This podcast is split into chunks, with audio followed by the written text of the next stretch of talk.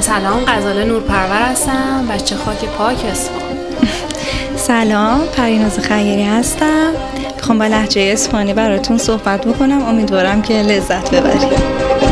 سرما به پیشوازی زمستون میاد سرما به پیشوازی زمستون میاد سر تا سری محل بارون میاد سر تا سری محل بارون میاد شهری دلگشا و شاد اصفهون که بهش لقب دادن نصفی جهان از قدیم محولی اولیا بودست باقی دلهاش مملو صفا بودست مردمی روشن و باهوش و زرنگ وقتی عاشقی همه مست و ملنگ. سلام عرض می‌کنم خدمت همه شنوندگان رادیو نماشون من پریناز خیری هستم و امروز در خدمتتون هستیم که در ارتباط با اصفهان و لحجه اصفهانی صحبت کنیم. منم سلام می‌کنم به همه شنوندگان و من غزاله نورپرور هستم و امروز با لحجه اصفهانی در خدمت شما. منم سلام ایرج صدقی هستم. افتخار دارم که آقای فلاحی من رو برای یه برنامه در مورد شهر اصفهان دعوت کرده به اتفاق دوتا خانم عزیز که توی رادیو نماشون یه صحبتی داشته باشیم در مورد لحجه اصفهان و یه مقدار هر چی اطلاعاتی داریم برای شنوندگان رادیو. کف می‌زنن درخت با کف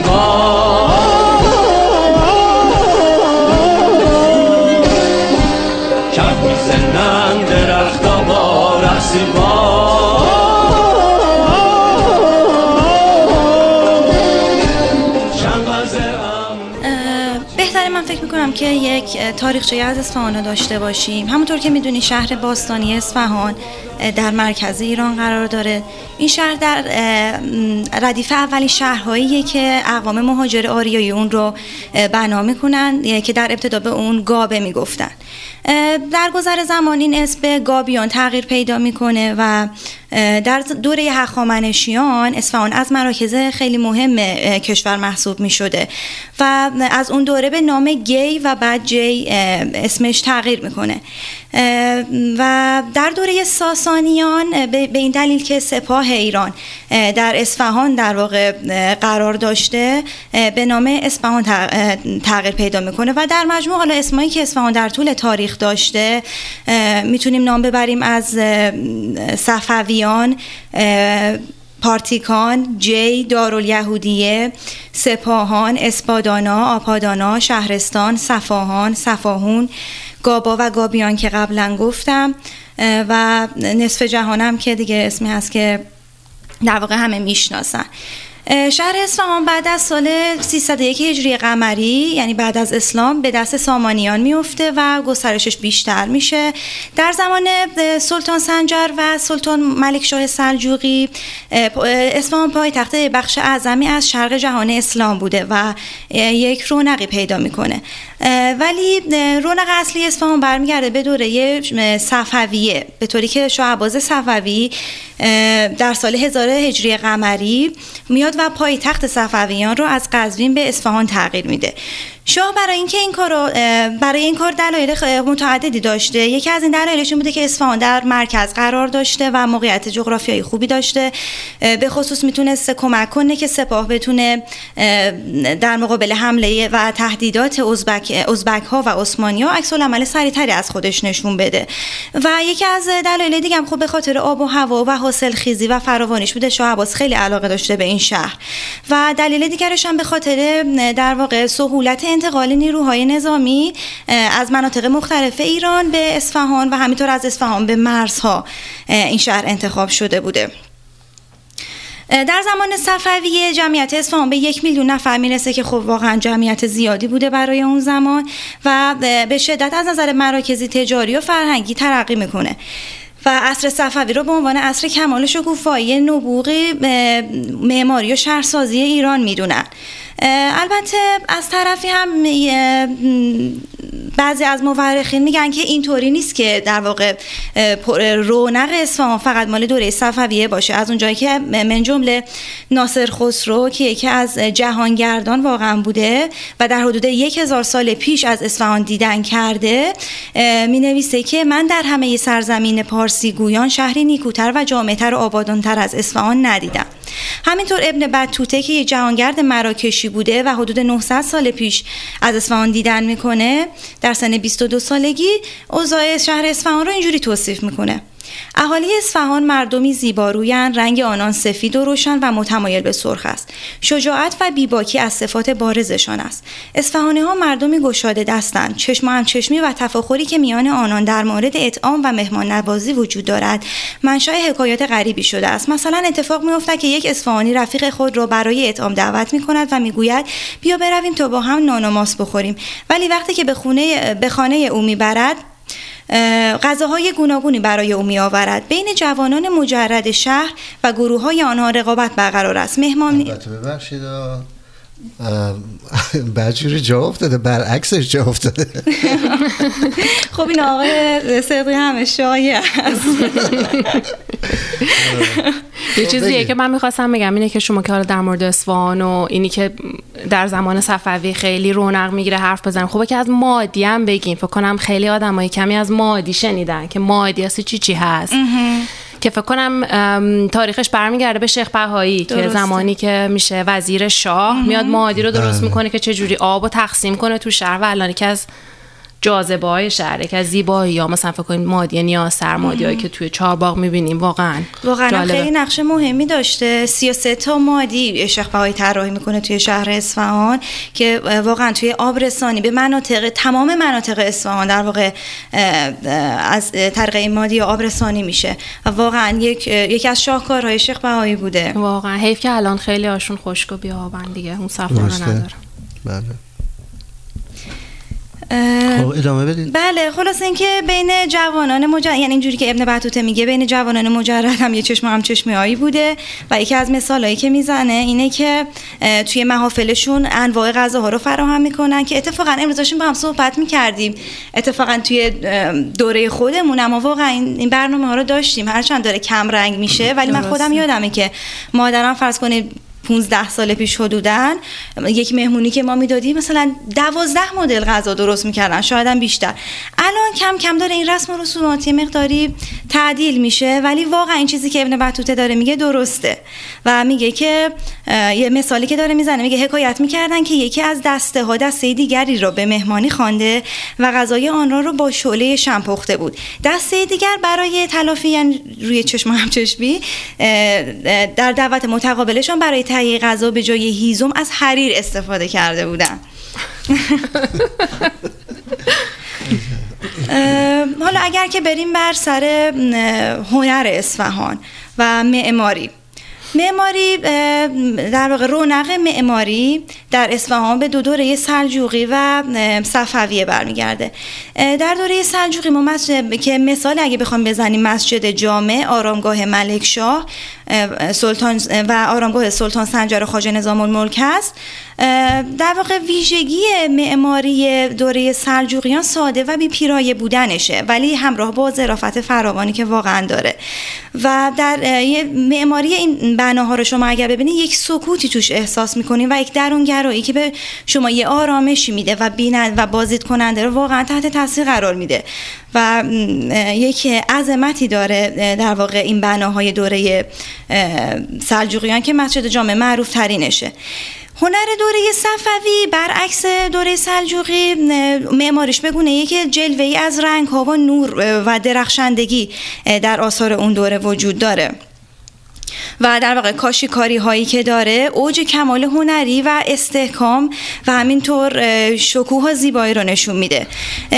میدان نقش جهان که یکی از بزرگترین میدون های دنیا و یکی از واقعا پرشکوه در این میدان هاست و اون وسعتی که داره و گویا اینجور به نظر می‌رسه که این میدان بر اساس وسعت دید ساخته شده. این میدان از معماری اسلامی بهره برده و همکنون عضو یونسکوه و کاشیکاری هایی که در واقع توی مساجد این میدان هست شما تابش رنگ و نور و جذابیت سطوح واقعا در این کاشیکاری ها دیده میشه. میدان نقش جهان همونطور که احتمالا می‌دونید یک میدانی برای بازی چوگان بوده که شاه عباس خیلی دوست داشته این بازی رو و خیلی شرط بندی می‌کرده سر اون. آلی قاپومی نشستند و نظاره می‌کردن بله. بله. بله. و همینطور اصفهان زیباترین پل ها و خیابون ها و بازارها و مدرسه ها و کاروان صنایع ها رو واقعا داره نه تنها توی ایران بلکه در کل دنیا. پل شهرستان قدیمی ترین پل تاریخی اصفهان روی رودخانه زاینده رود که در زمان ساسانیان یعنی قبل از اسلام ایجاد شهرستان خیلی قدیمیه. بله. و در زمان ساسانیان ساخته شده و در زمان دیلمیان و سلجوقیان بارها مرمت شده. بعد از ببخشید فکر مسیر رودخونه الان تغییر کرد یعنی دیگه رودخونه الان وقتایی که آب داره از زیر پل شهرستان دیگه رد نمیشه. دیگه مسیر تغییر کرد از طرف دیگه میره ولی پل هنوز به جا و بله. درسته من اینو دقت کردم. دقیقا همینجوره. پل شهرستان رو که گفتیم در دوره ساسانیان ساخته شد پل دیگری که اصفهان داره پل مارنانه که این هم در همون دوره ساخته شده. اسم ابتدایش مهربین بوده و به مرور زمان به ماربین تغییر پیدا کرده و بعد به مارنان. و این فلسفه مهربین هم اینه که خب به حال دوره‌ای که این پل ساخته شده مردم در واقع بسیاری از ساکنین اصفهان مهرپرست بودن. و این نام مهربین یکی از نامهای اوستایی که نام مقدسی براشون بوده به این پل اختصاص داده بودن و به مرور زمان تغییر اسم میده و به پل مارنان می‌رسه. 33 پل و پل خواجه هم که از پل های زمان صفویه هستن و 33 پل یکی از شاهکارهای جهان هست و یک زمانی در ابتدا اسم 33 پل اولا که الله وردی خان مسئول ساخت این پل بوده و به اسم الله وردی خان هم مشهور بوده. ولی بعد از یک مدتی به اسم چهل, چهل پل تبدیل میشه. ظاهرا چهل تا دهنه داشته اون زمان. و بعد از یک مدتی حالا من دقیقا نمی‌دونم چه اتفاقی برای اون دهنه های اضافه میفته ولی الان که دیگه 33 تا دهنه داره بهش میگن 33 پل. هم تو پل چوبی رو داریم و پل زمان خان که البته پل زمان خان توی استاد استان چهار محله بختیاریه ولی خب روی رودخانه زاینده روده. کلیسای وان که یکی از کلیساهای قدیمی اصفهان در محله جلفای اصفهان در واقع با الگو برداری از کلیسای سنت استپانوس آذر جلفای آذربایجان در واقع ساخته شده و من اتفاقا کلیسای سنت استپانوس هم رفتم و واقعا شباهت زیاد می‌بینید. این کلیسا در واقع از کلیساهای تاریخی ارمنیانه و در زمان شاه عباس ساخته شده و کلمه وان که از نظر لغوی در زبان ارمنی معنی صومعه رو میده. همام شیخ بایی از جمله ببخشید اشاره بفرمایید در مورد اینکه این ارامنه کی اومدن توی اصفهان؟ بله ما در مورد سری مطلبایی جمع کردیم.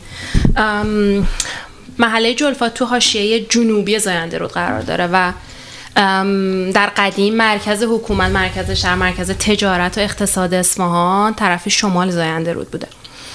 اتفاقی که میفته اینه که وقتی که شاه عباس اصفهان رو پای تخت ایران می‌کنه این ارامنه رو میاره اصفهان و اینا رو به زور از جلفای نخجوان کوچ میده به اصفهان و تموم خونه و زندگی اینا رو اونجا خراب می‌کنه که مطمئن باشین دیگه بر نمیگردن.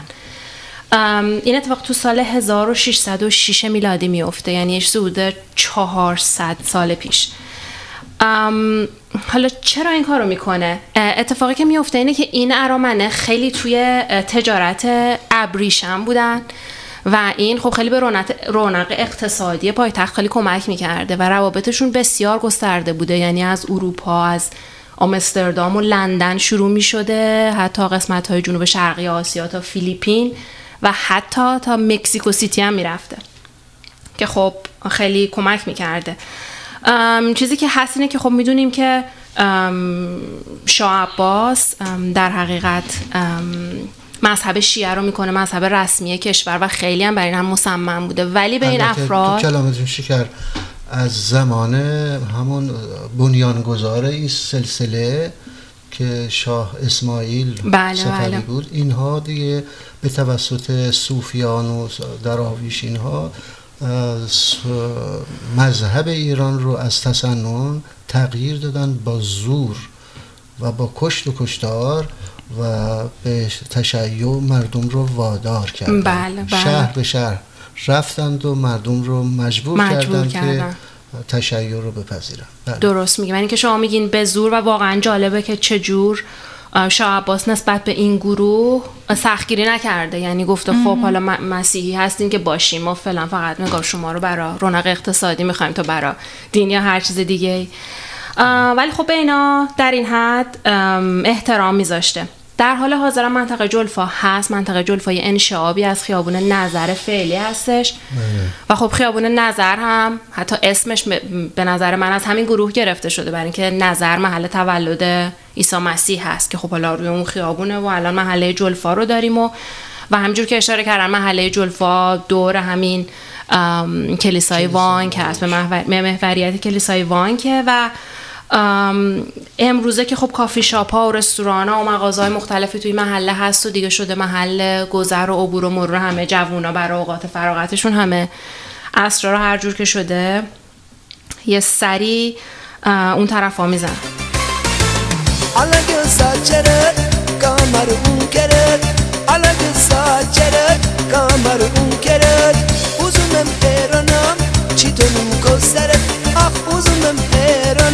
eranam çitonum kosteret Uzunum eranam çitonum kosteret Uzunum eranam çitonum kosteret Ah uzunum eranam çitonum kosteret Uzunum eranam çitonum kosteret اه، اتفاق جالبی که هست اینه که خب 400 سال گذشته از این کوچ ولی این مردم هنوز زبانشون حتی رسم الخطشون حتی دینشون رو نگر داشتن وقتی که کریسمس میشه به منطقه بریم. تمام درختای کریسمس رو می‌بینیم و تمام چراغونی ها رو می‌بینیم و تمام پاپا نوئلا رو می‌بینیم که هستن اونجا.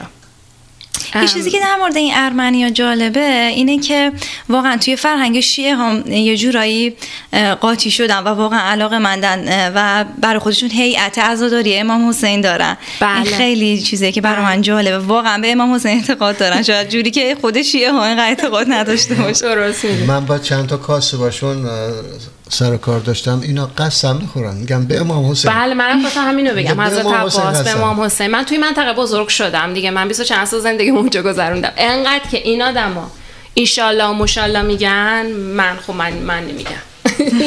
یعنی انگار اسلام خیلی برشون به هر حال حالا اگه اعتقاد. واقعی هم نداشته باشد ولی زبان مقابله بله. زبان نزدیکی می‌دونی اینجوری که من با یه سریشون. صحبت کردم واقعا ظاهرا از امام حسین اونجا دیدن و عمیقا اعتقاد دارن بله خیلی از این آدم دیگه امروزه اصلا شهر شهروندی و پاسپورت ارمنی هم ندارن ولی مثلا وقتی که سالروز ام، همین کشتار ارامنه توسط دولت عثمانی میشه. ما هنوز اون تظاهرات ها رو توی محله ارمنی و تو خیابان نظر می‌بینیم که هنوز هم بستگیشون رو با ارامنه حفظ کردن.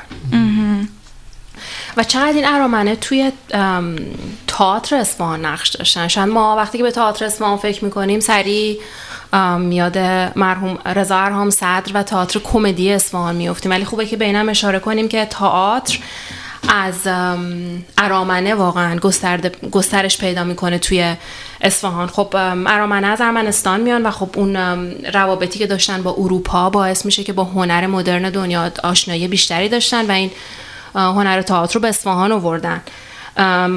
اینجور که من توی تاریخش دارم تو سال 1267 هجری شمسی این ارامنه باشگاه تئاتر رو توی جلفا تأسیس می‌کنن و شروع به اجرای نمایش می‌کنن. نمایشنامه هایی که بیشتر به زبان ارمنی بوده و از کارهای بزرگ نویسندگان ارمنی بوده با بازیگران ارمنی و همین میشه که حتی خانوما رو به صحنه میارن. یعنی خانوم های ارمنی فکر کنین مثلا توی اون زمان ایران با اون تحت اون شرایط سنتی که ما داشتیم یک زن بره روی صحنه و تئاتر. اجرا بکنه. و خیلی نقش عمده ای داشتن توی این زمینه. اتفاقی که میفته اینه که اولین نمایش فارسی که درست می‌کنن همین انجمن تئاتر جلفا یه نمایشی بوده به نام نمایش حاج عبدالنبی. تحت همین حرفایی که زدیم که واقعا انگارشون بودن، آره. حالا همین حاج عبدالنبی میاد میره وارد تئاتر روحوزی ما میشه. همین حاجی که ما الان تو تئاتر روحوزی ایران داریم یا حتی تئاتر خیمه شب بازی و سیاه و اینا داریم این از همین حاجی ارمنی میاد اولین بار. ولی خب جای افسوس داره که تو سال 1315 زبون ارمنی و تموم فعالیت های ارمنی توی ایران ممنوع میشه توی اصفهان ممنوع میشه و این انجمن از بین میره.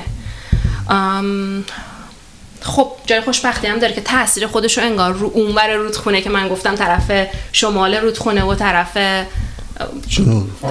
فارسی زبون. رودخونه بوده. اینا تاثیر گرفتن و تئاتر رو آوردن و شروع کردن به تئاتر کار کردن. اولین اپرای ایران اپرای رستاخیز کار میرزاده عشقی بوده که تو سال 1297 تو اصفهان برای اولین بار اجرا میشه. فکر کنید اپرا اون زمان تو همین اصفهان خودمون بوده.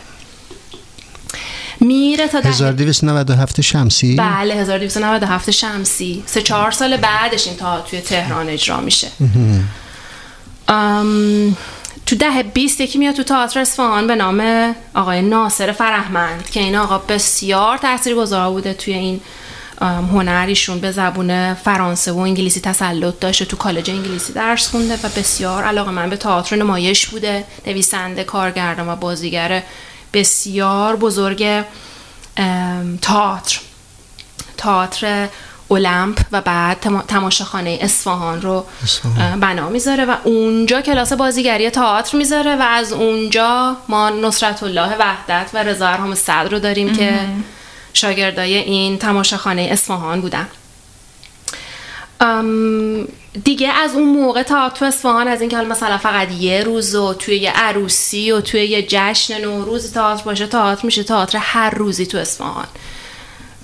به نظر من خیلی مهمه. من خودم خیلی به تئاتر علاقه دارم و خیلی به این جریان میبالم که این اتفاقای اینجوری تو اصفهان افتاده. تئاتر بزرگ مثل بینوایی مثل اوتلو مثل مکبس رو می‌برن روی صحنه. که هنوز عکس‌ها هست از این نمایش و شما می‌بینین که چه گیریمایی یه به چه کارگردانی همین آقای فرهمند. بله به همین کارگردانی آقای فرهمندیشون آوازه این تئاتر رو به جایی میرسونن که مثلا بزرگان تئاتر لندن تئاترشون رو برمی دارن میارن تو این نمایش تماشاخانه اصفهان به روی صحنه می‌برن. هنرمند بزرگی بود بله. آقای فرهمند. بله بله. ایشون متاسفانه تو سال 1349 از دنیا میرن و از اونجا به بعد دیگه واقعا مدیریت این تماشاخانه اصفهان می‌خوره. به افول میره و اصلا تماشاخانه رو در سال 1153 تخریب می‌کنن. واقعا چه بله. آقای ارهام صدرم پدر تئاتر کمدی انتقادی ایران من شنیدم که خیلی بله، می‌دونن. و متاسفانه ایشون ممنوع کار شدن بعد از انقلاب ولی بعد از انقلاب ما آقای قدرت الله ایزدی رو داشتیم و آقای حسن اکلیلی اونا واقعا کارای کمدی خودمون. آره هم آقا رشیدی خودمون. بله. بله, بله. واقعا اونام کارای خوبی داشتن ولی متاسفانه یک مدتیه که این تئاتر کمدی انتقادی اصفهان تعطیل شده. حالا شد. دلیلشو من نمی‌دونم. واقعا حیفه.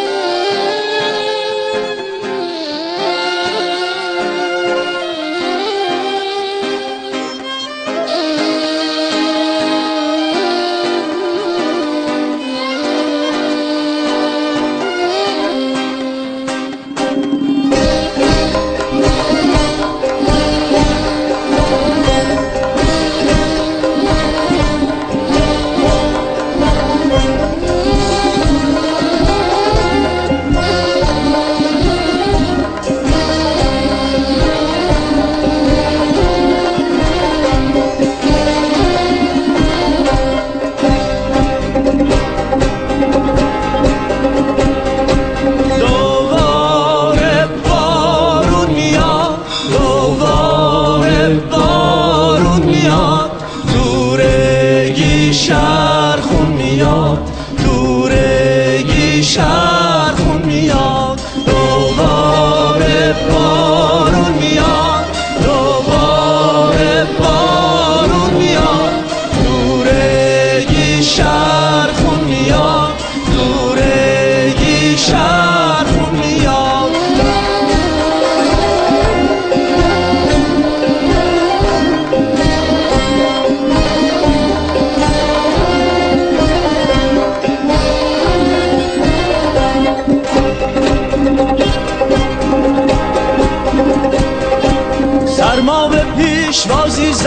زمستون میاد سرما به پیشوازی زمستون میاد سر تا سری محل بارون میاد سر تا سری محل بارون میاد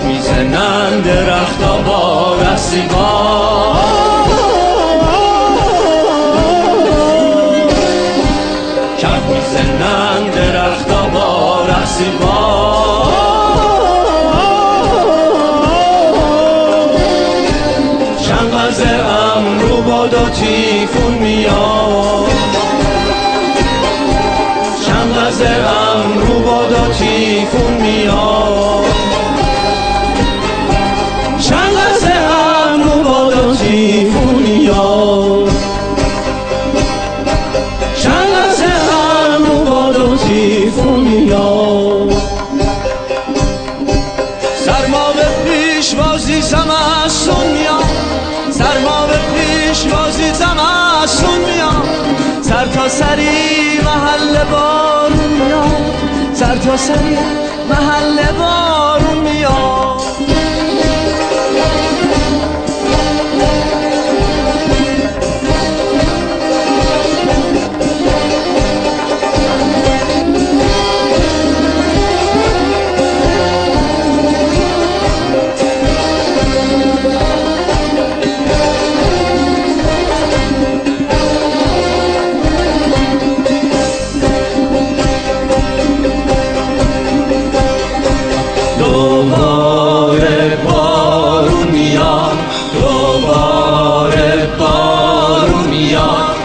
Oreg Shah.